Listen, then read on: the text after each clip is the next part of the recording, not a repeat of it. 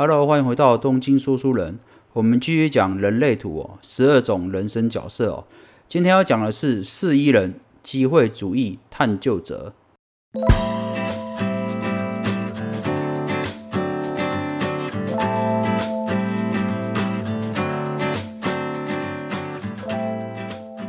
那么四一人的四啊，代表就是机会主义者哦。那机会主义者的特性就是喜欢安全稳定哦。那人际关系对他来说也是相当的重要哦。那一代表就是探究者。那探究者的特色在于说哦，充满了求知欲哦，喜欢学习新的啊、新的事物、新的技术啊、最新的东西，对探究者都是很有吸引力的哦。那事实上，探究者他们吸收知识之后也会带来安全感，而且非常乐意分享于他人哦。这个就是探究者的特色哦。那四一的组合哦，机会主义探究者哦，会有什么样的不同的地方呢？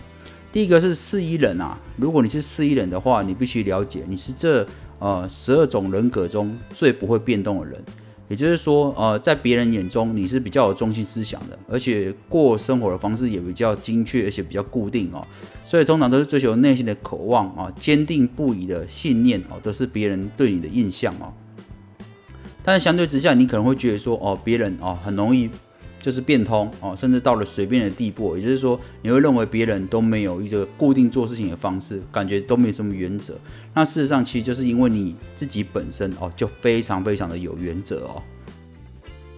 那么，因为四一人啊是这么呃一个固定的人，所以事实上，我觉得四一人是这十二种人里面是最啊最执着的人哦。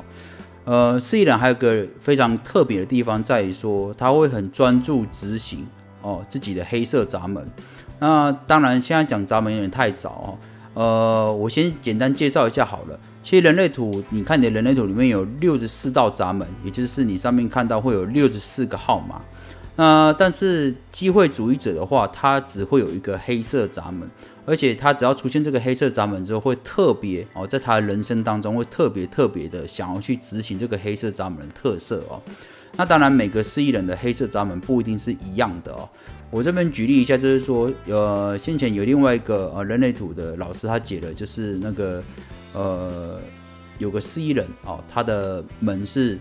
刺激的闸门。那这个他认他帮他解这个人类图的时候，发现这个四一人的老头啊，他年纪蛮大，大概七八十岁了。但因为他开的闸门是在刺激这个闸门哦，所以变成说他的人生哦，从年轻到他现在年纪这么大，他一直在追求刺激。他说他呃，他曾经破产啊，也曾经东山再起好几次，然后呃，有高潮有低潮哦，有大富大贵的时候哦，也有穷困潦倒的时候，也有离婚的时候。说他到这个年纪之后，他还在追求，就是哦，希望可以每天都过得不一样。所以事实上，你就可以看得出来，就是这个呃四亿的老头子，他一生都在追求这个刺激这两个字哦。而且甚至他在低潮之后，他从来也没有气馁过，因为他觉得就是哦一个转变的过程而已。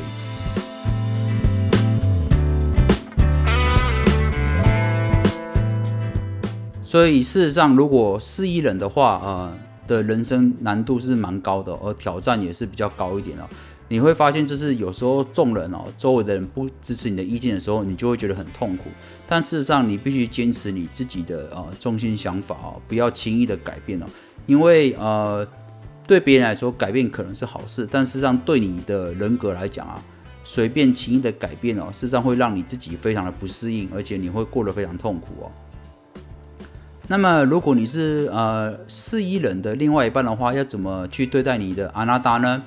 呃，必须你必须先了解，就是说，呃，四一人的个性比较执着一点，所以说，呃，他有时候会，你就觉得好像他事事都无法改变哦，所以说你觉得他这个人就很难沟通，跟他讲事情他都没有办法去去稍微呃有弹性一点的时候，就容易出现两个人会有摩擦。但是你必须了解，他并不是针对你哦，事实上他个性本来就是如此哦。那所以说，呃，四亿人的另外一半就必须啊，心胸要比较宽大一点来对待这个啊四亿人哦。